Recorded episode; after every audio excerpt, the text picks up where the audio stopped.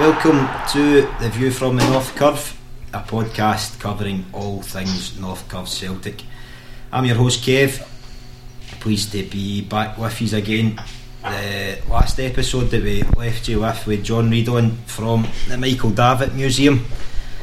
He was on to speak about the history and the life of Michael Davitt. Anybody that's no gave that a listen, really should. John was superb, and a big thanks again for him taking the time to come on. I am joined by Liam tonight, and we're coming with his, this time around for something a wee bit different. It's another live episode, but we've got four different guests on who we'd like to welcome on for a wee mental health special episode that we're doing. So we have Andy McLaren, Chris Bungard, Andy Pingu as he's known, and Aaron Conley. Guys, big thanks cheers for coming as well, for coming on to chat with us. What I'll do is pass you on to Liam, who's going to open up with a wee spiel. Who's doing? So I was reading up on some stuff about the old mental health and that, and I looked on the government website, and it describes mental health as including our emotional, physiological and social well-being. It affects how we think, feel and act. It also helps determine how we handle stress, relate to others and make choices. Mental health is important at every stage of life, from childhood, adolescence and right through to adulthood. For me, I think it's something that can't be really defined, but tonight we will do our best to kind of talk about it and kind of see what we can get out of the guests. So tonight's our first in a week of actions looking at mental health awareness, which was decided on by members of the North Curve. It's a topic that is close to a lot of people's hearts, and one that none of us, as I said, are experts in, but one that probably all of us have experienced in one way or another. Tonight we are joined by four people who have some form of kind of link to the subject in one way or another. As Kev says, we've got Chris Bungard, Andy McLaren, Lee Pingu and Aaron Connolly taking a just talk about some stuff, and we'll take some questions for the Curve. So to introduce our guests, me and Kev will give a wee brief introduction, and then we'll ask some questions, and then we'll get some questions for the members as well. So firstly, let me introduce Chris Bungard. Welcome along, Chris. Chris is a mixed martial artist and also a Celtic fan who sometimes stands in a Curve with us. Yep. Chris fights at a Scottish hit squad up in the Whifflet. Chris was signed with Bellator, but he's just recently signed a 5-fight deal with Cage Warriors. Yeah, his first fight soon, so get watching. Aye, obviously, always. Chris is a patron of the charity Chrissie's House up in Wishaw. They're a non-profit. They'll be looking on Instagram and that. They're a non-profit organisation which is a centre of help, response and intervention surrounding suicide. They do some really incredible work, and as I say, we'll talk about that a wee bit later on in more detail, Chris, if that's alright. Of course, man. Sorry guys, I lost my place. I'd like to come in with Aaron Conley. How you doing? I've not researched as much into that, but Aaron, founder of Time to Tackle, mental health initiative based around football. Yep. And a contributor that I've listened to before on the Cynic podcast. Yep. As I said, maybe we're just wanting to bring you in, you can speak about your own initiative and what you've been on before, other podcasts that you've done before. Yep. Different things like that. I'll now introduce, he probably doesn't need much of an introduction, he's Andy's joining us for the house tonight. So I've known Andy for about 10 years probably, maybe a bit more than that. The wee man has set up a charity called The Walk and Talk, which started as a small kind of organisation and has grown to, well, it's massively ridiculous now, which is, I suppose it's a kind of good and a bad thing, and whatever way you look at it. Andy and his group has helped a lot of people, and again we'll talk to Andy about that and what they can do later on in the podcast. And last, Andy McLaren. How you doing? Former Scottish footballer, over 20 years, yep, playing a lot of different teams, Dundee United to name one, and your own troubles in the past, mate, yep, that'll be good to listen to, yep, speak first hand, and as I said, speak to the ones that are logged in now, but going out to a wider audience, right, hopefully even help people that are logged in. Yep. So we start off maybe, MD really, just, MD would like to go up first. you maybe just start with kind of a wee introduction to yourselves, kind of what you how you got to where he's on now, kind of thing, if that's alright, just Chris, you want to go first? Maybe in this way, just sort of go. Aye, that's first, alright, mate. So obviously I've been doing mixed martial arts for 12 years now, professionally for about 8 years maybe. But I grew up in Holytown, Lanarkshire, in Motherwell. Usual, loved football, loved Celtic, usual scheme boy, grew up in flats, usual shit. But I loved wrestling. It was wrestling that actually got me into mixed martial arts, believe it or not. I used to get suspended for making choking people and putting people in the sharpshooter in school and all that, legit. No lying. So I ended up going to an MMA class in Holytown and just took it from there, kind of a jiu-jitsu side there. Then just had my first amateur fight and just kind of got addicted. When I was younger, obviously I was a wee bit of a pain in the arse. Kind of, I was always in fights in school and I wasn't an idiot or that, but I used to fight a lot, and since I took up MMA it kind of really matured me at a younger age, and just jiu-jitsu, I'm nearly a black belt now in jiu-jitsu, and I've had 37 fights or something like that. Fought in some of the biggest promotions in the world, ACB, which is a Russian promotion, had 6 fights with Bellator, now I've just signed with Cage Warriors, so I've been on a bit of a journey really in MMA, been all over the world, trained with the best guys in the world.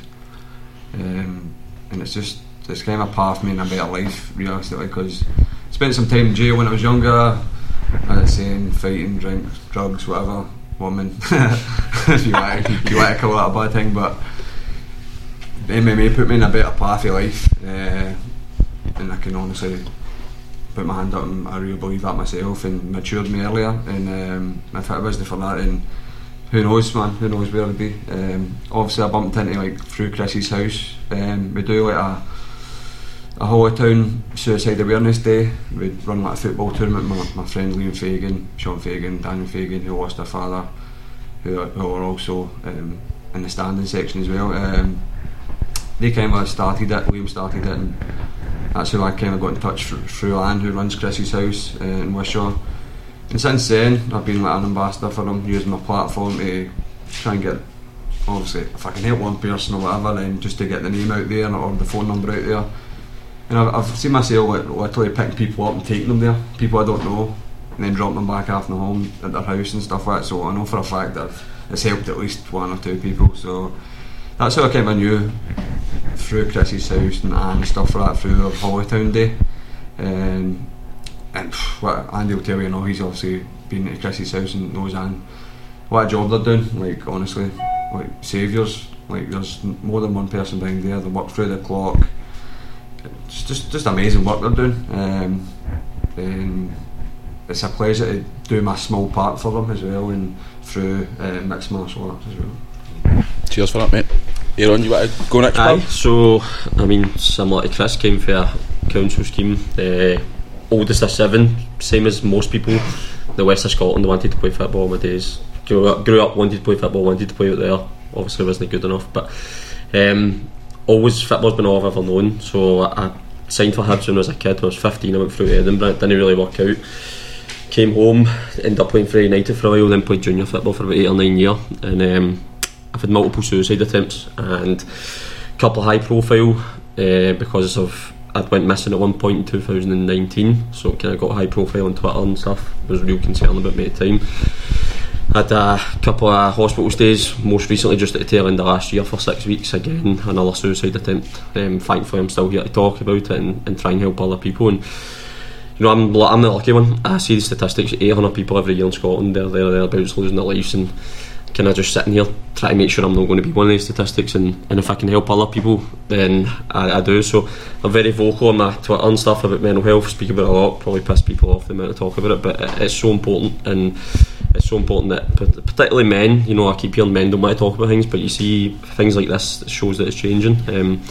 So I started Time to Tackle in October 2019, no long after coming out of hospital, and very simply, it's just recreational football. It's putting a body in front of people and giving them a bit of freedom that maybe they don't get in life. And whether that's you've got mental health issues or you're just stressed. I mean, I make the same joke all the time, but I've got a wife and three kids. I get stressed out beyond having my depression and stuff, so it's just a wee bit of an escape for people to try and get them out. And then we encourage them to sit down and have a chat afterwards. We'll put on coffee, a wee bit of food or whatever, soup and stuff through the winter, and just try and get people to chat. And sometimes the talk will be about someone will maybe say they're feeling good, they're feeling suicidal, and they'll have instant support by all the people in the room, like the WhatsApp groups and everything else. Or maybe sometimes we'll talk about football at the weekend, but ultimately you're giving people a bit of freedom and a place where they can go. And been doing it now for 2.5 years. I went crazy. We were working all over the country at one point. We've sort of scaled back a wee bit, while because of my hospital stay and my own health struggles at the tail end of last year, which I'm sure we'll talk about later. But scaled back a wee bit. We're now running a couple of groups a week. Going to add to that eventually over the course of summer, and just try and get more people at the house exercising. And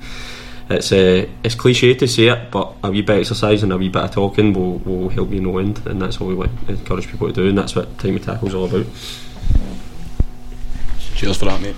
I think the point you made about the men as well, it's like the kind of man up, it's what you're always told, do you know what I mean? But it's no, it's a lot of balls, isn't it? Andy, you want to give a wee spiel next, pal?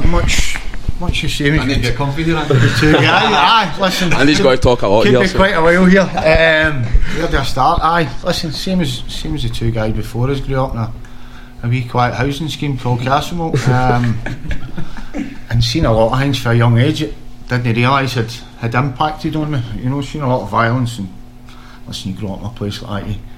You see things that you think are normal, and then you get older and you realise they're no normal, and they've impacted you and they've affected you. And left home at 16, moved up to Dundee, obviously signed with Dundee United when I was 13 or something. Went up to Dundee, and that was a big thing, you know, moving away from home at 16. You know, people don't realise what an effect that has on you. And the first year up there, two big things happened. My dad died, and my son was born within the space of 2-3 months. My dad was 33, I was 16, had two younger brothers and a younger sister, and back then you didn't talk about it, you know. I was really, really struggling then, but I didn't know how to, so what we speak about. Grow up in Castle, we're brought up not to show your feelings, your emotions, you know. So I started using drugs as a coping mechanism. Rave scene exploded, ecstasy. My pals were having illegal raves. I was going to them, I was taking ecstasy. I was going up on a Monday, Tuesday, Wednesday I'd be on the phone back home to Glasgow. I hear it up here, I'm homesick. And I realise now it wasn't homesickness, it was a come down for what I was doing at the weekend, you know. And I see a lot of that, you know. There's, listen, cocaine and all these drugs are a massive part of society now, you know.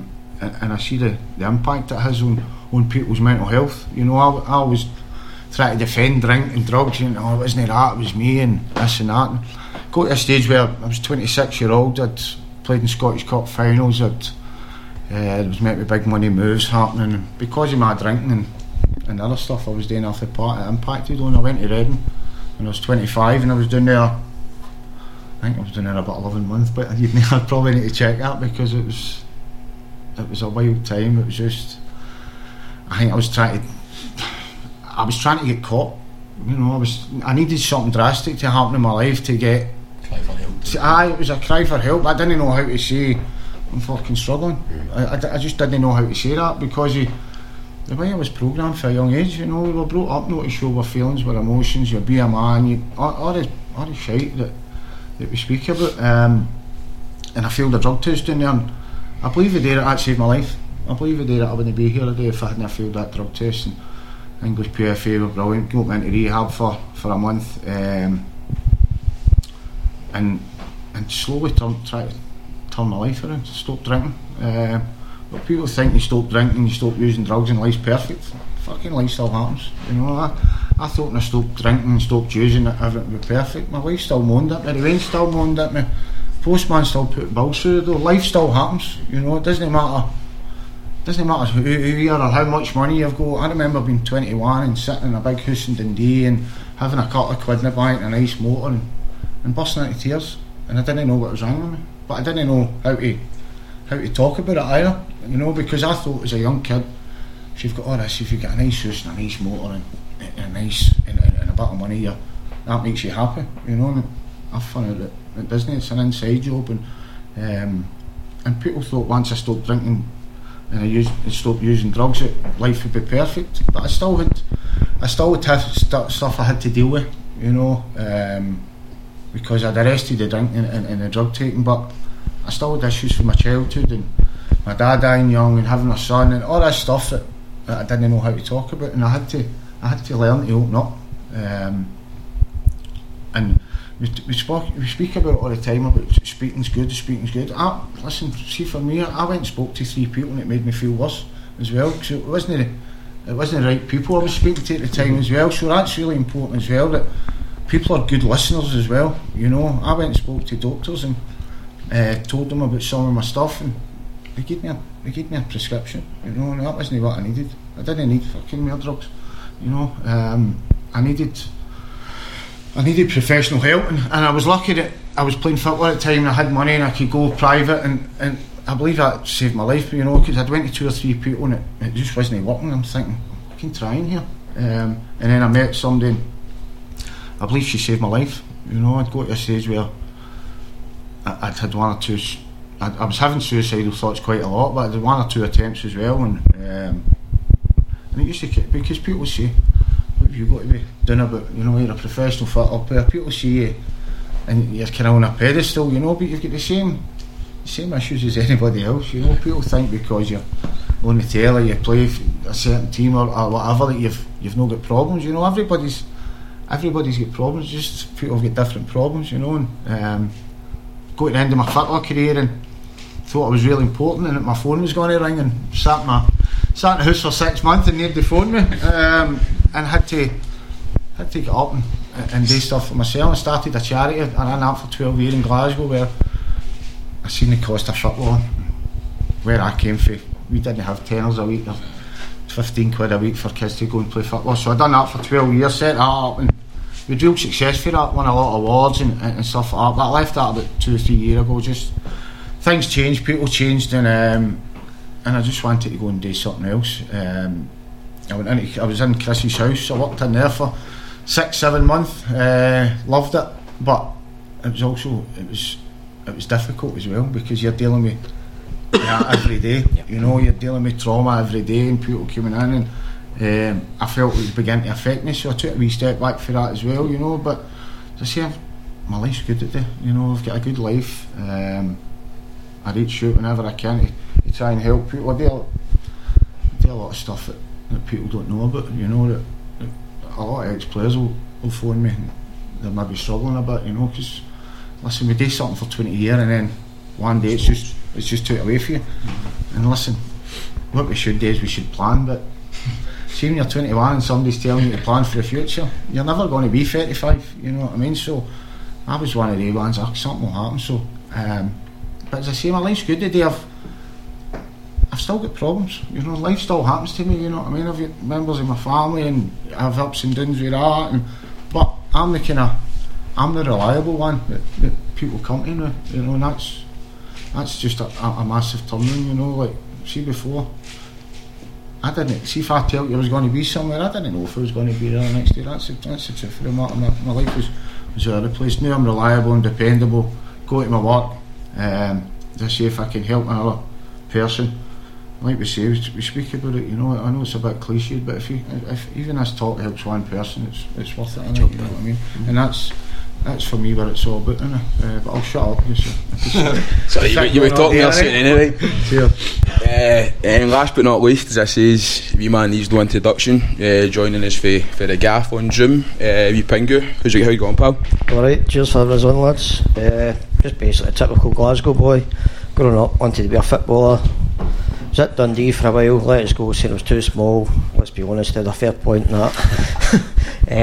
Obviously, never made it, just got to sell a job and that, it was alright. To be honest, people who I grew up with, if they've seen us now, they probably say you're two-faced, and I was, because see in the past, see if somebody came to me and said my mental health problem, say 20 years ago, they said the worst word probably, and I'd have told them to man up. But mental health now, in my opinion, is different than it was 20 years ago. I think more and more people want to talk about it. I didn't even know what mental health was 20 years ago. Somebody said to me, I wouldn't understand it. I don't think there's anything bad in that. I don't mean that to come across a bad way, but I believe it should be taught in schools now, that marry an understanding, let people know what happens. It's obviously groups like ourselves that aren't like kicking it on everybody else. There's many of their groups now, I don't think, even if there's one existed back then, nobody really knew where it was. It was always people just said, how can you be bad? Like, you've got all this money, you do this, you get it.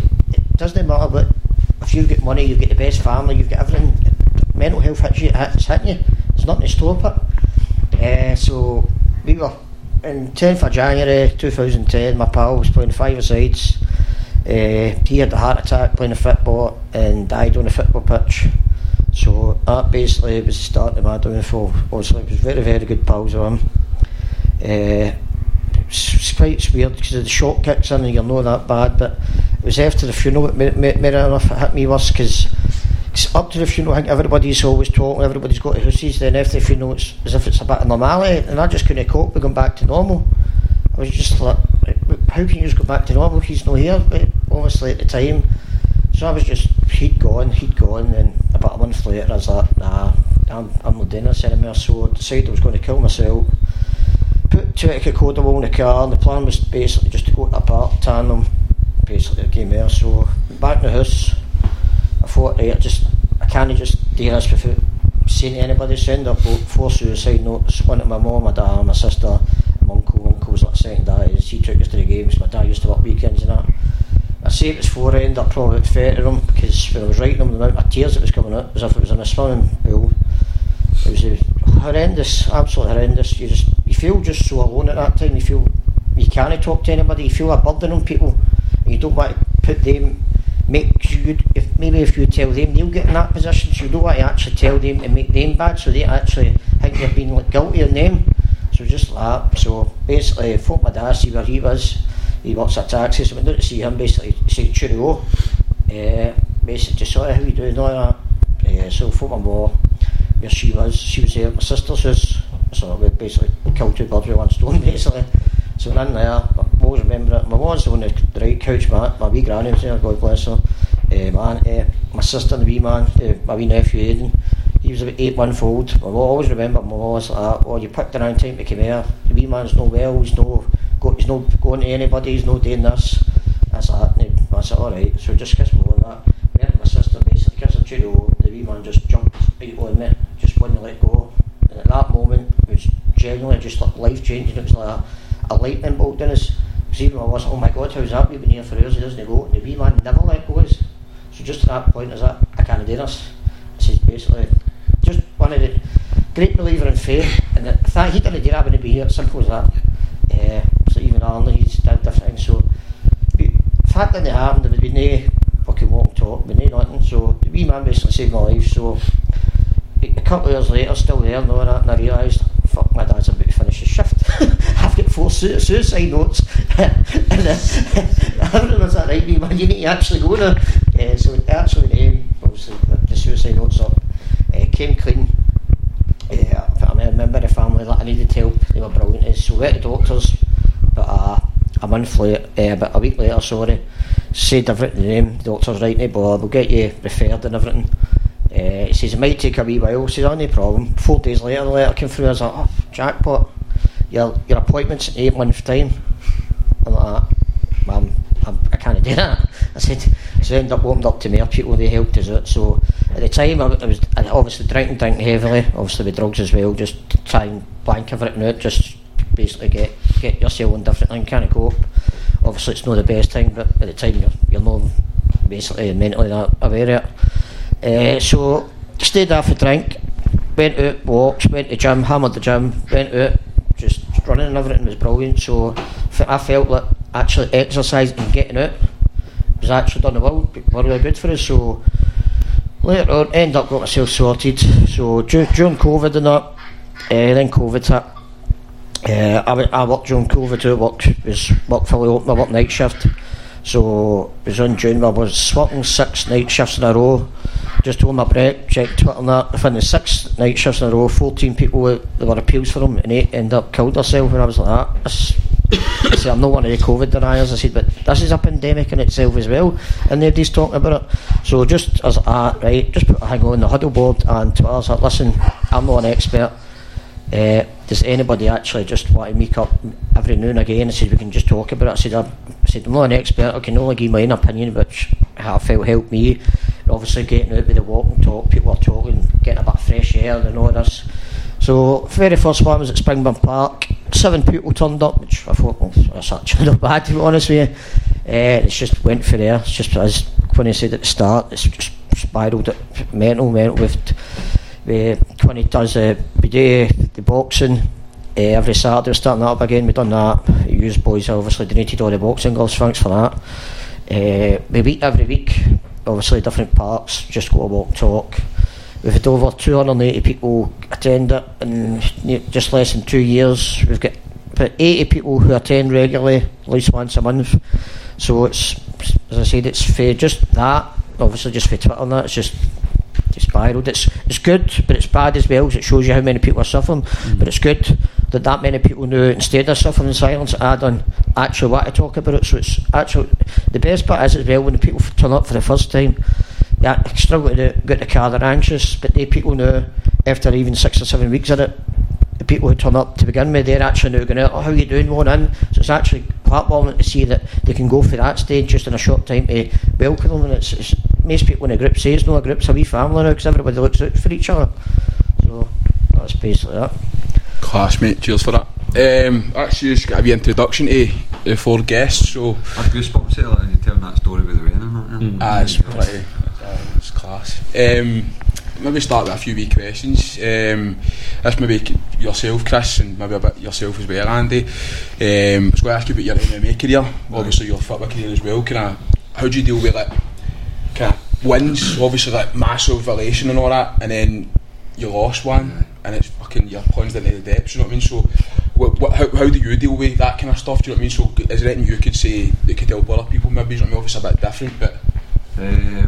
Well, especially MMA, like, it's a lonely sport, man.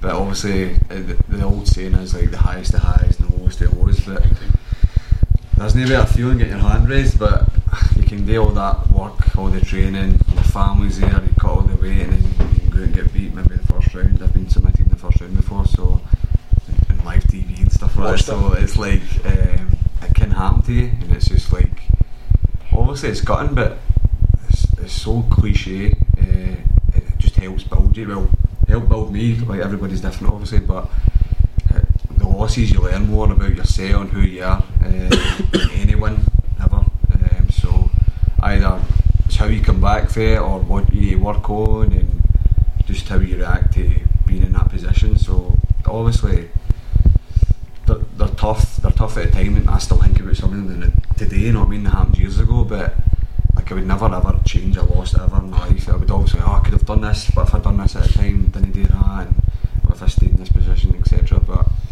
no, I just think it helps me build as a person and a human as well. So you use your losses to build up your... Definitely, 100%. And I think everybody should experience a loss, like especially in my game, MMA. Like, you don't get too many undefeated fighters because... just because of the sport, there's always somebody that's better in one area than you, and maybe like Khabib was obviously maybe an example with 29, you know, whatever he was, but I think everybody should experience one loss just to experience it, just to know that you're not invincible and there's always somebody out there that can beat you, and plus, like, go back to the drawing board, let's get better. Like, if somebody out wrestles you, like, let's work on your wrestling and stuff like that. So it's a bit different with my sport, and like maybe football or something like that, because it's a team game and there's people that can bail you out sometimes if you have maybe a bad game or whatever, but in there it's just you, man. Like, your coaches can shout all they want at the side, but sometimes I can hear them shouting and I'm like, I know what I need to do, but I'm not fucking gassed, man, just blown out my arse, like, I know what I need to do, I just can't do it because I'm fucked, know what I mean? But but just as you say, like, you learn from your fair loss and you do feel like... Do you think that can be handed into the real world as well? I'm not saying MMA's in the real world, but like, take it away from the sport. Do you think like that kind of attitude would help, like, helps you in the real, like, kind of outside your sport, if you like? Aye, of course, man. I find myself more calmer than like the outside world. to you and stuff kicks off and you're only sitting on the train, some psycho from Glasgow just starts freaking out. I'm the calmest guy in the train, man, and we're out there just... Or you can fight with it. There's people where they sit up and they're just like, I'm just going to the next carriage, you know what I mean? And other people just like, oh, I'll read my book or whatever. I'm just like, what's going on, man? I can't do this, alright? But they had done the doormat, obviously, and just like, people just don't like confrontation, where I'm just like, I'm a middleman now, I'm mere calm. The older I'm getting, I'm just mere calm now, so I can take it into real life, but, my real life, but it's just everybody's different. Ah, definitely. Andy, what about yourself? Aye, for me, sports is a kind of microcosm of my life, innit? You've got all these ultimate highs and lows, and one week you're a hero, next week you're fucking a piece of shite, you know what I mean? But that's... And it was, listen, when I first... I used to take defeats really bad, but seeing you play with Dundee United and Kilmarnock, you fucking hate your used to quite a lot. So, no, as I say, it was. I used to come home on a Saturday night, and my wife would know before I got in the door whether I'd been beat or no, and she would. Sometimes I would just go and be myself for a wee half an hour or whatever. And, but the older I go, the more I just thought, do you know what? I'm not letting that affect my family life or whatever. But that was. I had to programme myself a lot of things, you know, because I listened to certain things I was good at and certain things I wasn't good at, you know, so it's in any walk of life, it's practice, you know what I mean? I had to practice how to be more tolerant to people and just not go off my nut all the time, you know, and I wasn't very good at that during my football career. I was fucking get sent off plenty of times and all that, but people see you just get sent off on a Saturday and they think, well, he's just an idiot, but they don't know what's maybe... There's maybe been a lead up to that, you know, you've maybe... Personal life and stuff and all. Personal life, you maybe argued with your missus and the way out the door like that morning, you know, so there's so many variables to it, you know, but listen, it gave me a good...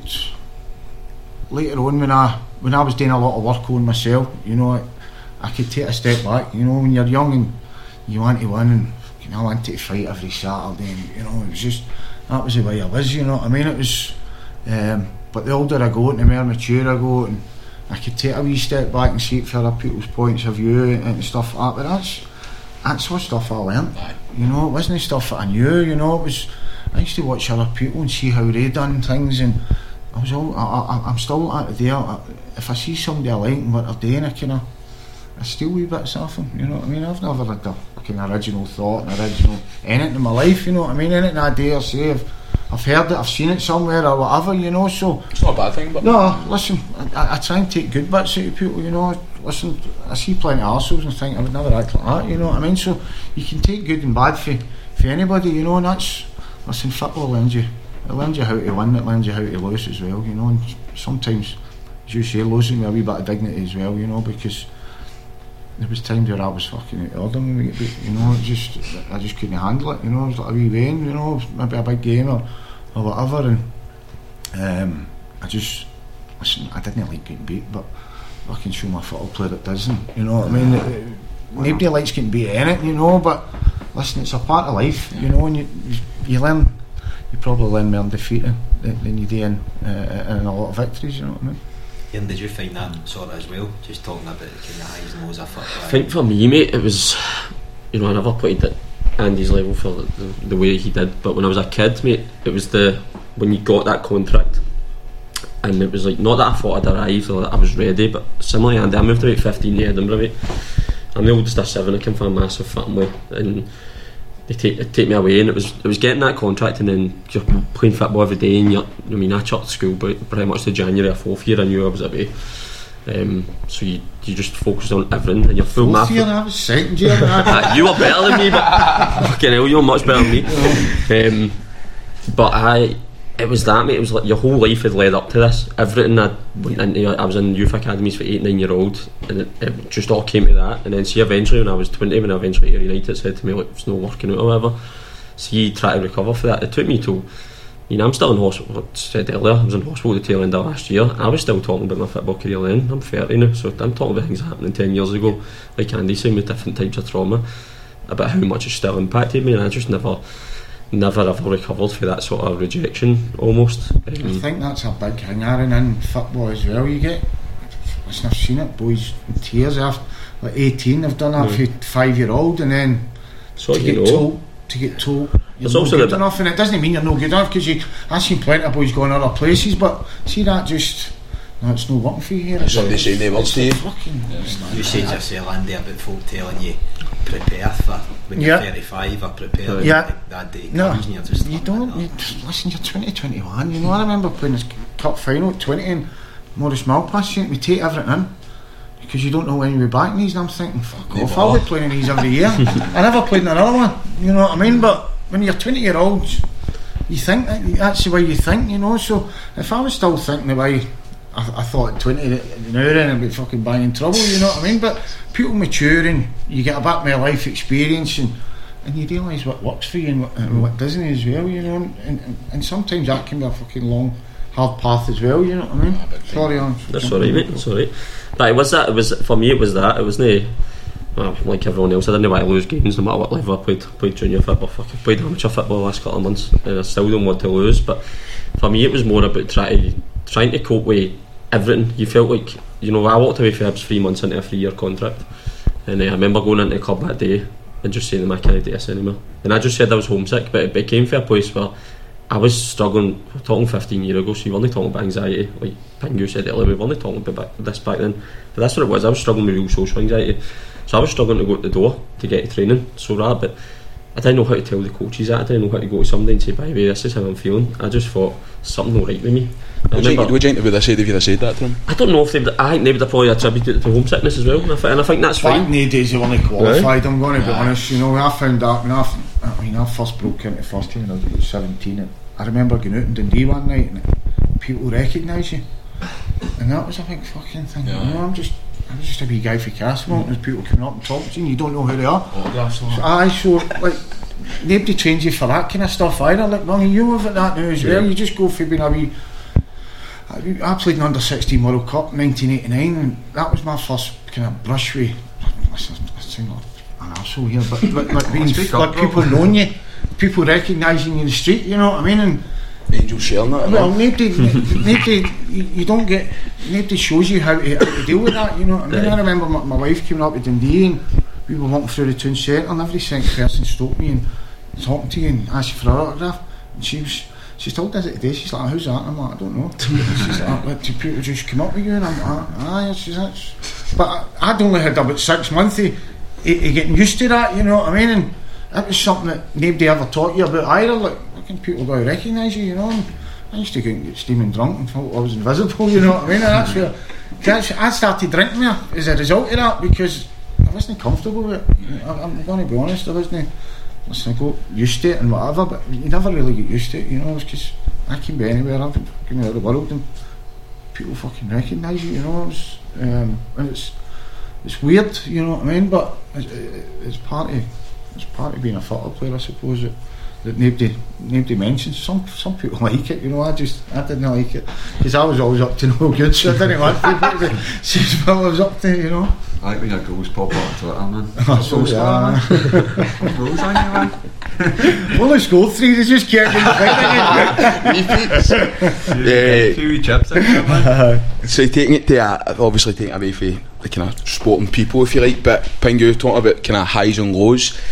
Obviously you follow Celtic, so plenty of fucking highs and plenty of lows on offer on them, but do you want to maybe talk a wee bit about that, kind of that side of highs and lows, if you like? What do you mean, look?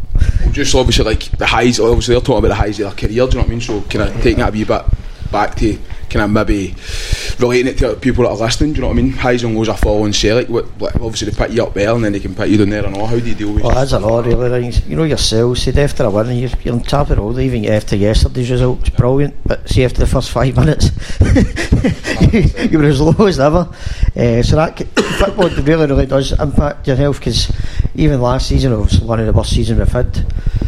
Half the people end up in our group just like that result, and obviously Lennon's comments on the this, you could see a massive decline as the weeks went on, and people, you're just trying, even I was, obviously every Celtic fan was suffering, because you run the group you're trying to say them to be alright, but you're being two-faced because you're like that. I'm not alright with that, but you see it's like every sport, you see even like, but saying it's like Ungar said earlier, suffer a loss, but last season I think made this season even more sweeter, I think. I know you can never get used to success, but everybody was. then you lost, and you just seen that we need to do it this season. Even the start of the season, you've seen everybody slaughtering it, and that does make it more sweeter. Aye. It says because you get more up for it. Because even the support, at the very first when Ange was appointed, nobody really wanted, nobody told him. Yeah. But then, because of the slagging they took, the full support's like, no, he's one of us now. We're uniting. Everybody get behind. Even if the third defeat Livingston, you had played 6 games, you'd lost to 3, you slaughtered them. Jailed the club, I thought, man. That was a game. Everybody's like, no, he's ours now. So we went on and on. You can actually see the atmosphere in the club building, even on away games. The atmosphere's as good as it's ever been. Because you see people, even though the results getting better and better and better. The culmination, I think, that was a 3-0 game at Parkhead. That was wild. It says, because it basically was. You just think, because last season was so low, you appreciate it far more and better now. So if you keep on winning it, you're like, alright, trebles were brilliant. But even, you seen yourself, even got to Hampden, people were leaving before the trophies getting lifted, because you're getting that used to it. It's too high. Even when I grew up in the 90s, you never seen a trophy. That first Scottish Cup with Van Hooydonk, I didn't want to leave the stadium until 3 years earlier. Now you're like, I want to just go to the pub as soon as you lift the cup. So, as Bungard said, I think you need to experience that defeat. Because it is, when you realise the low, you appreciate the highs better. I just come in just to see Andy, like, obviously, like, Celtic, for everybody that's listening in the now, Celtic playing that bigger part in your mental health, just results wise and all that. But the use thing, and Andy touched on it, your wee spiel maybe when you were opening up, but how big drink, bevy and drugs, just in social circles, but how huge it is. You'll know yourself, mate, supporters, buses, dudes. So you've got that Celtic playing with your fucking emotions every Saturday, Sunday, and then you're going to a fucking boozer later on at night, and you're rattling all the gear, and then but people not being aware of that until you maybe reach a point where you have a fucking breakdown or, God forbid, anything worse. It's massive, mate. As you say, the amount of people taking it is it's a pandemic itself, really, isn't it? Really, it's just that normalised now. But as you said, as after a defeat in that, you go home and then you wake up the next day. People sometimes they mistake that for mental health and all that as a come down, but it does lead to real serious mental health problems if you're rattling it constantly. You see, even with a bad defeat as well, if you're on a European away day, you see people have been on it for 3 days. You've been gumped after 5 hours, something like that.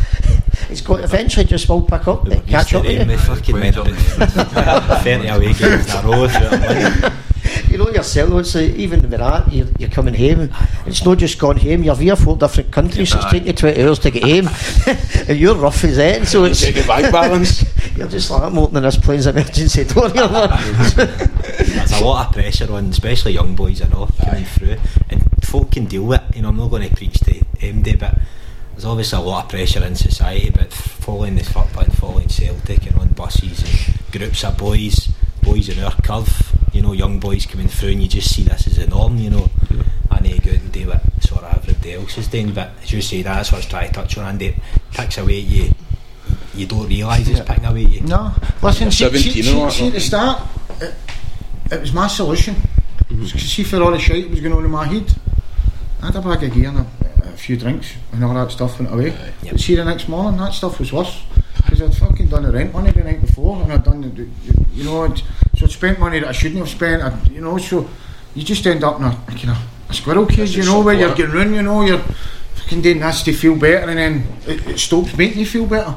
I go to a stage where I'm sitting in a house myself with massive amounts of cocaine and in case of Budweiser myself. I didn't want people running about me, I just wanted oblivion, I wanted the shite that was going on in my head to stop, and that was the way I self-medicated for years. And see for a couple of years it worked, I'm not going to lie, because I could go out and I could forget about all the shite that was going on in my head, but before long that didn't work, and that's when you're really in trouble, if you're taking something that's fucking having the same effect that I had before.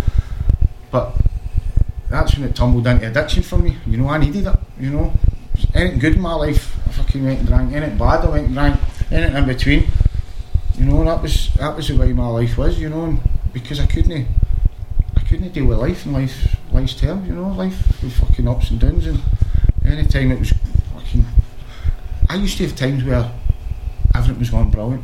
Football's gone brilliant. Fucking me and my wife are getting on great, me and away, everything's brilliant. But seeing the back of my head, I'm thinking, when's the bad shit coming? Yeah. When's, you know, that's do you think if you said to Dundee United it would have helped you? I think back then nobody really knew, because they really never knew about it. Nobody knew. Listen, no, I don't, there wasn't that support network in there. Listen, you'd have got to say, man, you need to fucking man up. That's what you'd have got. And it just, listen, I'm not having a go at people. That's just the way it was back then. A football dressing room, listen, a football dressing room back then wasn't the place to open up about, because whatever anybody showed any sign of weakness, you were on it. Listen, I'm guilty of that as well. I'm not going to sit here and make out. I was a horrible cunt in the dressing room as well. I thought I was being a funny and whatever. It's an unforgiving place. But I look back now and I think, fucking hell, some of the things I said to boys, or, you know, and, but it was me. A lot of the time it was me trying to deflect away from me. No. You know, it was like, if I fucking start slagging him then, it takes the Derry away from me, you know what I mean? So it was a bit of self-preservation as well, but that was, for me, that was a hard part, you know, like admitting I was a fucking problem. I think, after I obviously was missing football for so long there for 2 years, I think people needed it as well though. Like, you need to see the boys, you need, obviously whatever happens in the supporters bus, but you still need to talk to people. You need to go and watch your team, you need to sing the songs, you know what I mean? Like, the social side of it, Chris, that's the social side of it, as you say. It's like, it's just so many positive parts to it, you know what I mean? Going and meeting your pals, the full day, you know what I mean? Obviously last year with the COVID stuff and no being at the games, and then all the shit that happened with us. The first game back here, man, it was like, see the first game back in the Curve, it was unforgettable, no, it was tremendous. That's your support network, but whether people realise it or not, and you might not talk to your pals about anything serious or what's going on all the time, but that's a part of your support network. No, it's a massive part of your life. You see, the first time back in, I'm up the back of the section, people we've not seen in a year and a half, you're all fucking each other, you don't know, you only see them every Saturday, but you're just not used to seeing them, aye. That 3-0 game, we just beat them at home, like, I was like, letting guys feet. Just the usual strangers I don't know, I met my life, just cuddling, kissing them, and I got COVID. I ended up getting COVID then. Just that's the way it means to you, that's the emotion that runs through you, you're just turning around like you cunt. That's the point I mean to you.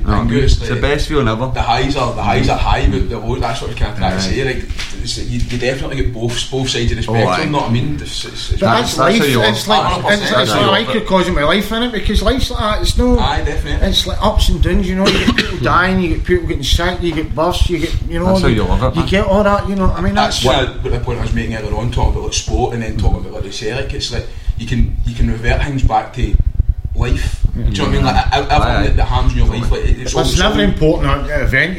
You probably link it with a football game, don't you? Celtic won that day, if I was at the day, we won that day, or whatever, I scored that day. You know, it's one thing a day turning in defeat is chocolate, man. Sometimes when I win it, I go and lie in a bed myself and just take it on, just all night, just myself, but. Lucy's, I just turn it to chocolate and junk food, man. I've seen your cheesecakes night. Oh, it's terrible, man. I end up with diabetes. But I'm like, others maybe turn to drink and drugs or whatever. I mean, just had a depression where I'm just like, give me a chocolate, man. Just sit there, bust. See, just maybe one for the 40s, just a wee quick one to come in. I know Liam's got some stuff hanging way down there, but what a fun. Obviously, the 40s saying we're off of schemes, you know, we're off of. Different schemes are all, and that I try to relate it back to everybody that's sort of listening in. You know, it's all going to be scheme boys that are listening in. But do you see there being a change? And Chris, you'd mentioned there about using your platform and all that for the likes of ambassador, Chrissie's House and stuff. But do you think there's been a change in the likes of our boys and stuff? And nowadays, Andy, you've noticed you'd said there maybe 20 years ago and stuff, there no being support networks, there no being different things like that. But us using shit like this, getting everybody round tables, Andy, Walk and Talk. That's when it happened 20 years ago. Aye. No. When it happened, it just wouldn't have, the numbers are still really high though. Like, listen, there's still massive amounts still to be done, but we're on the right path. But like 20 years ago, you wouldn't have had groups like this, because it did get... Listen, to be honest, 25 years, you'd get laughed at. I mean, listen, there's probably still people laughing today, but listen, who gives a fuck? You know, I think social media's played a good part in all that. It can be toxic at times. Like Instagram, that we don't do that. People actually, that can hurt people. People say, you know, the celebrities posting new jackets, I need to get that to get themselves in debt.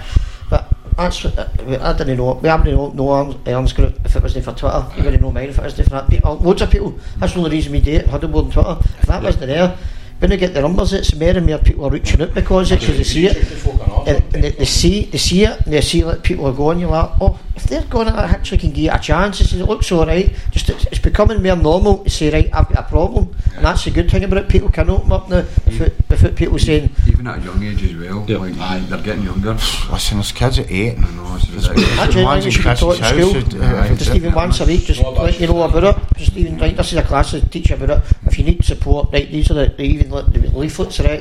This is what they just once a week class, but it take much. Especially in schemes, because the way it is now is fucking poverty's going to go through the roof. Let's be honest, the next year, the next couple of years is going to be really, really difficult for young people, you know, because they're the ones that's going to suffer, you know. The fucking price of everything's going through the roof, you know. There's people that are on the breadline now, and this is going to tip it out. So I think going forward, the next 2-3 years, it's going to see numbers fucking skyrocket, you know what I mean? So there needs to be. I done a high school once. I felt like I was just talking to a lot of like schoolmates, you know what I mean? They don't want to listen to me just spout shit. Well, was a pill, but so they do don't like me, I don't know. I do the schools and that, and they generally connect with you because they see somebody who was them 15 years ago. So I think it's like I was just saying, listen, just check in your pals, WhatsApp them, just keep talking to everybody. That's what I was just trying to get across to them. I think that you're saying check in your pals. I think what you said, you need to check in with them. Don't say to them, oh, give us a phone if you're up. You make the effort, you phone them or go down to their house. If you just text somebody or you say just give us a bells and feel rotten, they'll know there. If you feel your pals down, go down to issues, phone him, you make the first contact. I think that's more important than anything else. I used to feel a pressure with that as well, see, going and speak to, because you used to think, oh, you say the right thing. You just say whatever comes out, you know. Like I used to think, I've got to be say something brilliant that's going to change your life. I'm not going to change your life. They're going to change their life, but I might give them a wee something. That one word or something. Just one something that they can hang on to. You know, like people think, well, you can go and talk to that one.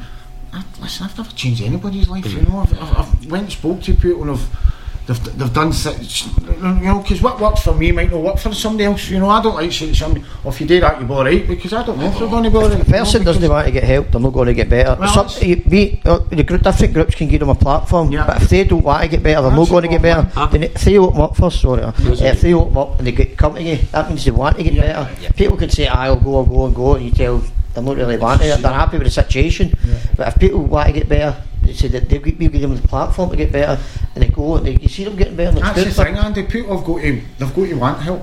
You know, it's difficult to ask for it. You know yourself, it's very, very difficult. But once you do, it will all change your life. Yeah. I think the good thing about it now is that people know that the help's there now. I think you've made the point earlier on about even yourself earlier on said like 15 years ago it wasn't there, but people now know. Like I remember years ago hearing about Samaritans like. What the fuck's the Samaritans? Like, nobody, like, what are they? Whereas now we are telling people. It's getting better. You know, I had a mental health. I drive through Uber and on. I had a mental health nurse. I picked him up at a hospital this morning. He was saying that their beds are constantly filled. There's no space for anybody, you know. So the state still needs to provide fucking good services. Like, you know, it shouldn't be. Listen, guys, we're all doing good jobs, but see, at the end of the day, the state should be providing safe beds and things like that. There's still nowhere near enough of that, you know what I mean? Sometimes people just want to talk to somebody somewhere, because we've got people in our group who've came to us and said they went to council and started pulling out their soul, and it's like, oh, hold on a minute, put on a timer, I said, now you can start talking. And people just said, soon as they've done that, I just got it's like anything, but Andy, there's good ones and there's bad ones, you know. I went to 2 or 3 and she had ones that sat and took notes, and I'm like, no fucking bother, you know, and left feeling worse, you know, and then I found somebody. So sometimes it's about, you're not going to get the answers right away either, you know what I mean? It's sometimes you've got to look.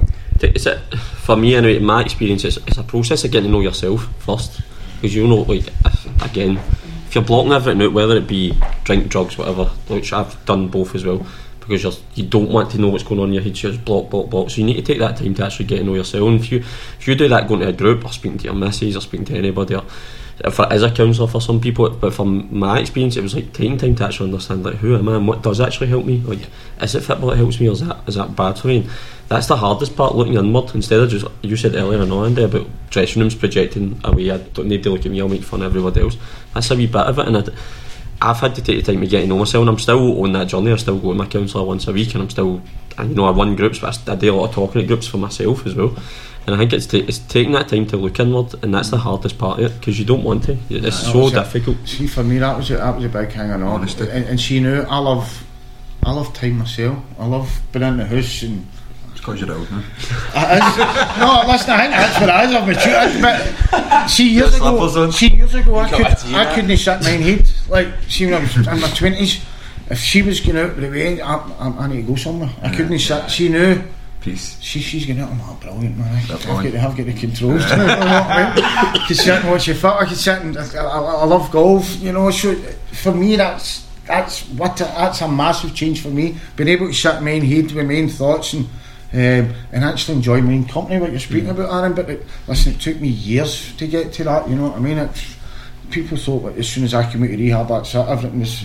But I had all this shite that I hadn't dealt with, and alcohol and drugs were helping me cope with. I knew that been took away, so that's when the real fun started for me, you know, because I'm thinking, fuck, I don't know, I'll need to actually.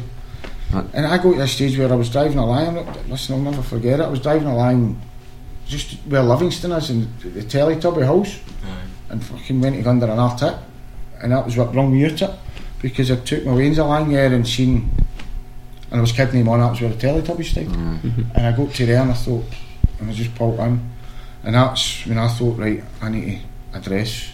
You know, I'd stopped drinking, I'd been half a drinking the drugs for, but my head was still out of the place, you know, because I still had trauma from my childhood and all the stuff that I'd been through and that I hadn't dealt with. You know, I just pushed it down and used drinking drugs to push it down, and knew that I wasn't using that, it was beginning to come out again, you know, and that's when I thought, I'm either going to end up taking my own life here, or I need to go and fix it and get honest, and that's what I've done. I basically used my training for that as well. Yep. In fact, my training is kind of like my medication. I don't really talk to anybody, but I go to training and that's what helps me. Because if I miss training for one day, maybe 2 days, I go into this I wouldn't call it depression, it's like a mini depression where I'll lie in bed all day and I'll just watch the telly, I'll be a slob. And then if I miss one day, I'll miss 2 days, I'll miss three, I can go weeks, and then it's just like, what am I doing?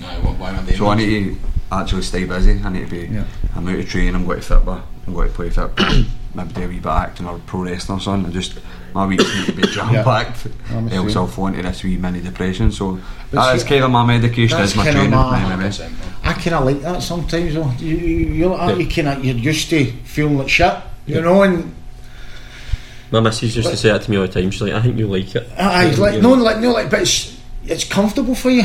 You know, it's like what I spoke about when things were going well for me. I was uncomfortable with that. You know, I was uncomfortable with people saying you're doing well, and I couldn't handle that. I can handle it, but back then, that's a scheme thing. Aye, because I think it's a Western Scotland thing. We're brought up to fucking. Listen, we were taught in school. You know what I mean? You never. I remember telling. Teachers, I was like, I thought I put an oil on, you need to stick in. You know, sure, they were fucking poo-pooing you, right? You know, and I'm, is that right? No, I know. Listen, I get invited back a few years later, man. I don't know how, man, but I was never there when I was rented, but... I was in doggers cares for first year, man. School was never my hang, I'm going to be honest, you know, because it was like you, Alan, you know, if you're fucking 5 or 6, I'm going to be a footballer. Listen, everybody... Scotland probably thought that same way, you know, but I was one of the lucky ones that had enough talent, and by the way had to make sacrifices as well, you know, like moving away and all that stuff at your age. Moving away at 16, like before that I'd be training me snipe, you know. I was at an age where I began to go and get carry-outs and boys are fucking getting into women and all that, you know. And Friday we used to train at Helen Vale. I used to train there a couple of nights a week. My wee granny stayed right across the road for her, they stayed in London Road and Budden Street. So I'd come out there and stay there the night sometimes, and then go play football in the morning. So it was having that routine as well, that helped me, you know. I think that's an important thing for people that are struggling, as you say, have a routine, have something to get up for, have something to, you know, diary. Training's massive, I think. Getting out and doing a bit of training is huge, man. The Dean Windass one's good, what he says, get up and make your bed before you do it. Because then you need to get out your bed, and that's the start. And it's if you then go lie back and tap it, that's fine, but see, as long as you get up for a minute. Because sometimes Mate, I've spent 6 weeks on my couch before and no moved, and genuinely no moved.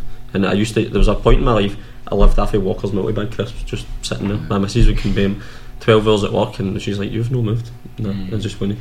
It was just like, I wasn't even thinking about things, so it was just I remember blankness. Having spells like that, and just I remember sitting looking at a wall for about 5 hours and didn't realise till my missus came in and just sat there and just listen, I was no well at the time, you know, but she's like, what have you done all day? And I'm like, I've done fuck all, I've sat and looked at that wall, you know? I didn't realise it at the time. I was just sitting there and I was just in your own wee world, and just she'd went out to work and came back in and I'd sat in the fucking same place and looked at a wall for 5-6 hours, you know. And that's times you've got to I had to learn what worked for me. We spoke about. Remember you said earlier about the wee diaries. If you plan your week ahead, say like, I'm doing this, I'm going to walk, wee walk here, I need to do this. So you look at it, alright, I need to do this, I need to do that. Because if you've just got a blank, you're like, come just stay in the day, I can't balance with it. I take on too much stuff sometimes, but I'd rather do that than over enough. Aye. You know, I'll see 80 things and I'm like, I might be somewhere else at that same time, but I'll work it out, you know what I mean?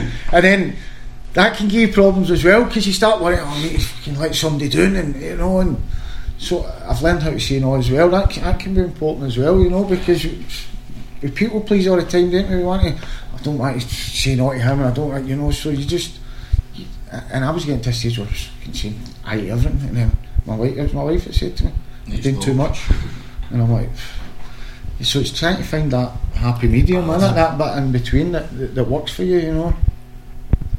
Aye, definitely. A tremendous chat, that, troops. So for the rest of the week, we're going to have a T-shirt on sale, which the profits are going to be split between four charities, these guys' choices. So maybe just speak a wee bit about them, but if you don't mind, guys. I know we have spoke a wee bit about them, but Chris, obviously you're the patron for Chrissie's House. Can you speak? I know we have spoke a wee bit about it, but can you kind of tell us a wee bit more about it? Do you know what I mean? Just kind of what do you do when you go there, stuff like that? Do you know what I mean? Well, I used to go ages ago when there was a men's group, just to sit in it. I'm sure Andy was there a few times. You started it. There you go. But literally just to sit in and like, kind of support people that I didn't know, like strangers off the street. Man, but that was an eye opener. Some of that was a tough gig. Just having to hear people pour their heart out, and sad, man. It was sad to see, but just your eyes a bit. Aye, I just had to pat guys in the back and just tell them it was alright, and they had their work gear on, maybe they're just don't want to get into details, but you know what I mean. So it started with that, but I go in every week and see Anne, have a wee cup of tea and a wee chit chat with them. I help when I can, but if she needs me doing and stuff like that. But the men's group, when Andy did start it, it was busy, you know what I mean? Guys were really taking to it, and it was helping a lot of people. Well, I could see anyway, where it was helping them inside, only they can tell you, but I opened my eyes up to just what the day charity does, and they've got like 3 floors now. They bought the premises, and it's a great big building, and they've got different rooms like recce and different counsellors and stuff for that. 24 hours people can come in, all different volunteers and people working through the clock and on the telephone obviously, so unbelievable stuff they're doing, like hats off to them. And but I don't know if they're still doing the men's group, Andy? I think it's still on Wednesday. I think it's been hard just with COVID, and because they were doing walks and stuff like that, because we used to do that on a Sunday morning. We used to meet on a Sunday morning, used to meet at 10 o'clock and walk round, and that was good as well. It was it's a fair walk around Sarcliffe Park on Sunday morning as well, but it was good. It was just something I thought, right, get Sunday morning, you know, it gets people out of bed, it gets maybe ones that have been, because we boys that were trying to stay off it as well, something. Sunday morning's perfect. If you've maybe struggled through the Saturday night, Sunday morning's good. Get them up, get them out of walking, it gets them through the Saturday night, you know, it gives them something to focus on, you know, because boys are like, I don't like it. Because they go to a stage that they'll know what they like you doing if they say they were coming to the walk and all that, you know what I mean? They weren't letting you doing, but it gives them a wee thing, and that wee kind of push, you know. And like Chris says, that's what it was about. It was about everybody. It was no leaders, you know, but it was good in Chris's house because we'd trained counsellors and that, so see somebody did open up and they were it was stuff that we couldn't handle. It was go in with them, you know. And that was what was, that was good at it. But as you, Chris says, man, it became, you're getting 20, 30 boys in there some nights, you know. And they were honest or not, like, they would come in and say, if they tell after what again, like, yeah, they would come in and tell you. Best way to be in. And I'm just like, I can only point people in the right direction. I'm not a fucking counsellor, not me, but I've got ears. Aye. And I'm honest, so I think the point you made that if you can help one person, I think that's a massive thing, man. Yeah. And Chris's House, they help people, man. Aye. Definitely. Aaron, do you want to speak a wee bit of, touch a wee bit more on kind of the summer stuff? Aye, so obviously I said a couple of suicide attempts, a couple of hospital stays, so quickly tell you a story about where it came from, because I think it's quite a good story actually, probably being biased, but April 26th April 2019 I'd attempted suicide, thankfully obviously survived, and I went to Leverndale, south side of Glasgow, took me into Leverndale and got sectioned for the first time, so ended up having to spend 4 weeks in hospital. Now for the first couple of hours, I can't remember a lot of it, to be honest, really hazy, especially the first week, but apparently I'd said on the Sunday, I went in the Saturday and the Sunday I was like threatening to run away, so there's a ward where they lock it in pretty much. So they took me into a locked ward because they were scared that I would get away. So I spent the first 2 weeks of my hospital stay. As I said, I've played football all my life, I've liked running and stuff in the past, but they locked me up pretty much, so I didn't get outside, and I don't smoke. The only time you could get out is if you went out for a fag break after a meal, and I didn't smoke, so I would never go outside. So I would never go outside, so after about 12-13 days, kind of doctor comes and says to me, look, I think you're making a wee bit of progress, and we sort of understand if we keep you in here, it's going to probably halt your progress. So we're going to let you outside for a bit. You know, my wee boy was free at the time. Excuse me if I get emotional here, but wee boy was free at the time. So they phoned my wife and said, "Look, if we let Aaron outside tomorrow for an hour, will you bring the wee boy down and just go have a run about? Just make sure you stay in the hospital grounds and bring him back." So my 3-year-old wee boy, obviously I'm hearing a second hand from my missus, but Siobhan says to me, you know, she says to Rudy, look, we're going to go see your dad tomorrow, he's allowed outside to play. The most 3-year-olds would be like, oh, I want to go play tag with my dad, I want to play hide and seek, or I want to take my Pokemon and see my dad, but my wee boy said to my missus, we better go buy a football then, so we can go play football with my dad. And it was at that moment when they brought that down, there's a picture that was on the paper and all that, and it's been all over social media since I spoke about this, but it's a picture of me and him chasing this wee size 2 Nike ball about in the middle of the hospital grounds. And I just remember, you know, I said earlier, I'd been angry at football for a long time, kind of felt like I deserved better for football almost, you know what I mean, and went back to my room that night and I just remember lying there saying, football's probably saved my life and I've not even realised it. I've been in there thinking, I'm better than that player, this player, I should have played at this level, whatever. When really, you know, having that social aspect of training a couple of nights a week, playing every Saturday, being there with your mates, aye. So I sat, eventually I got through that hospital period, came out the other side, and a couple of months after being out, kind of said to my wife at the time, I want to do something, like I want to do something somewhere that I can go, because I'm still playing, but you know, if you're playing no matter what level, you need to be performing at a decent, you know, you're there to win. I wanted to do something where there was no pressure on it, there was, people could just come and enjoy it and get a freedom for it, and I could go and get that. So selfishly, mate, I just created a Twitter one night, we sat, came up with a name, booked a 5-a-side pitch, booked a room for afterwards, and just started saying to people, come out and play football. We started calling it football therapy, which caught on, and before we knew it, we used to run at Glasgow Green with 50-60 people turning up, and I had 4 pitches at Glasgow Green, cost us a fortune.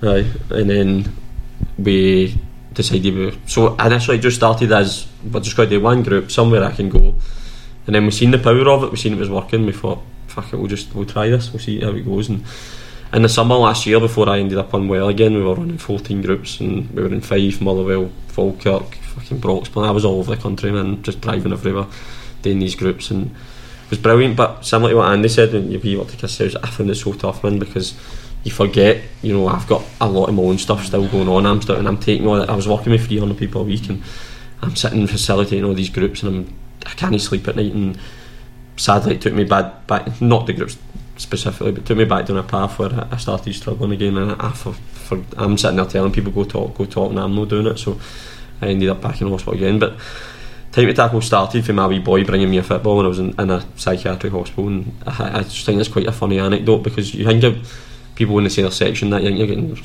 one of the big white strap suits and chucked in a room, and you know, was a room padded? No, there is a padded room in them though, just in case. But I had one, and you were definitely on a padded room. No, when I was in the Friday, they had one. It was called the torture chamber. The window looked right out of your pub. Oh Jesus! I'm no way, man. It's just that they've moved, the pub's not there anymore. But I remember first day just getting in and starting. Wasn't allowed out. And I'm like, is that a pub or there? And I'm like, fucking hell. But I walked out after about a week. I walked the Prideys in the south side. They wanted to put me in the one fucking London, Roehampton, but that was the one fucking Elton John and all that. You know what I mean? I didn't fancy sharing a room with Elton John, so. I went into one in Glasgow, but I walked out one day, just walked up the road, walked up to Cassimo, just fuck it, I can't do this. And they phoned us, and I went back down, and I was getting angry with people, but I was angry with myself. You know, I was telling you other people, but it was my frustrations, because I was in there and they were having to, used to have to write stuff, and I felt stupid, you know, because I just played football, I couldn't. Writing and being at school and all that wasn't my thing. Listen, I can write, but I'm not expressing my thoughts.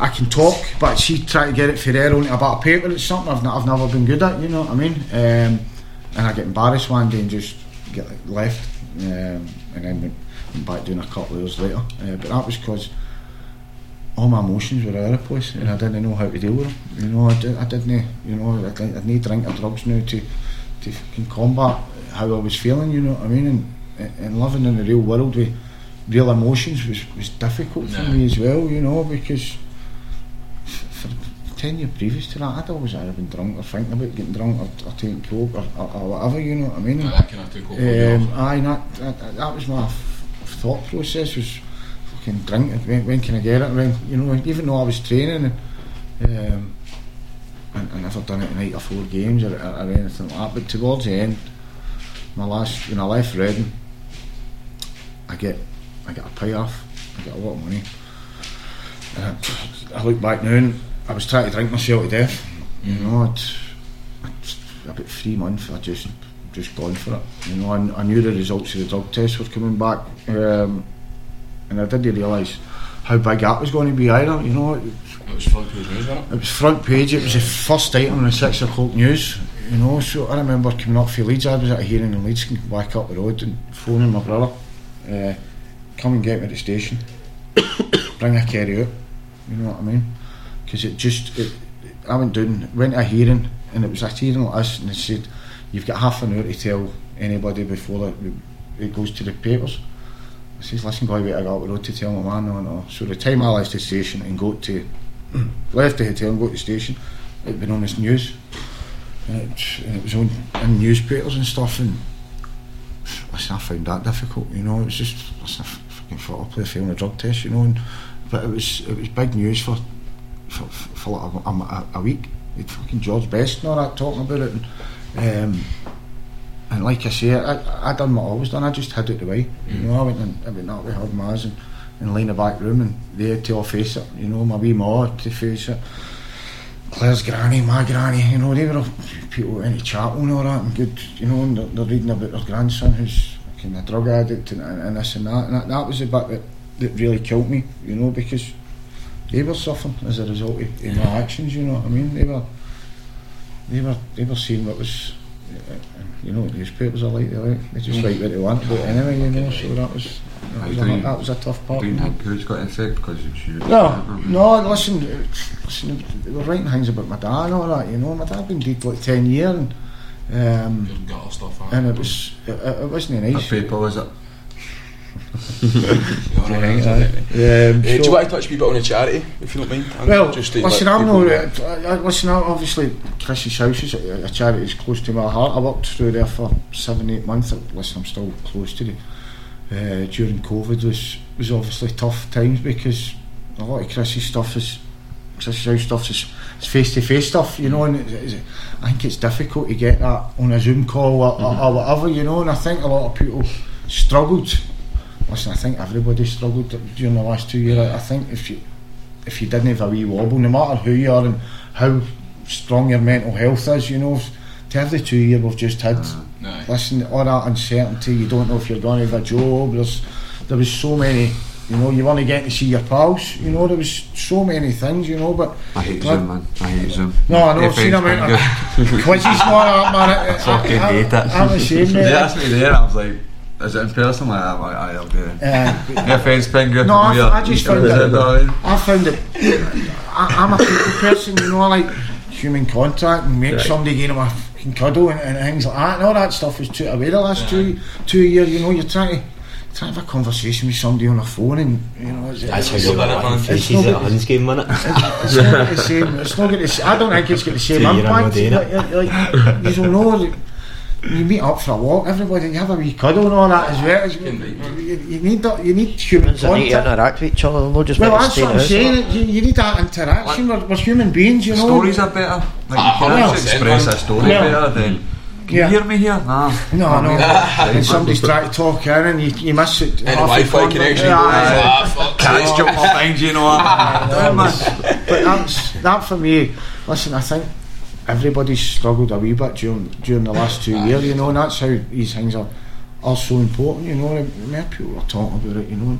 Listen, people always think they've got to have an answer to things. It's not. See, sometimes it's just been there, isn't it? Sometimes there isn't an answer. No, listen, most of the time it's an inside job for, you know, like, you're not going to tell me nothing that's going to make me better.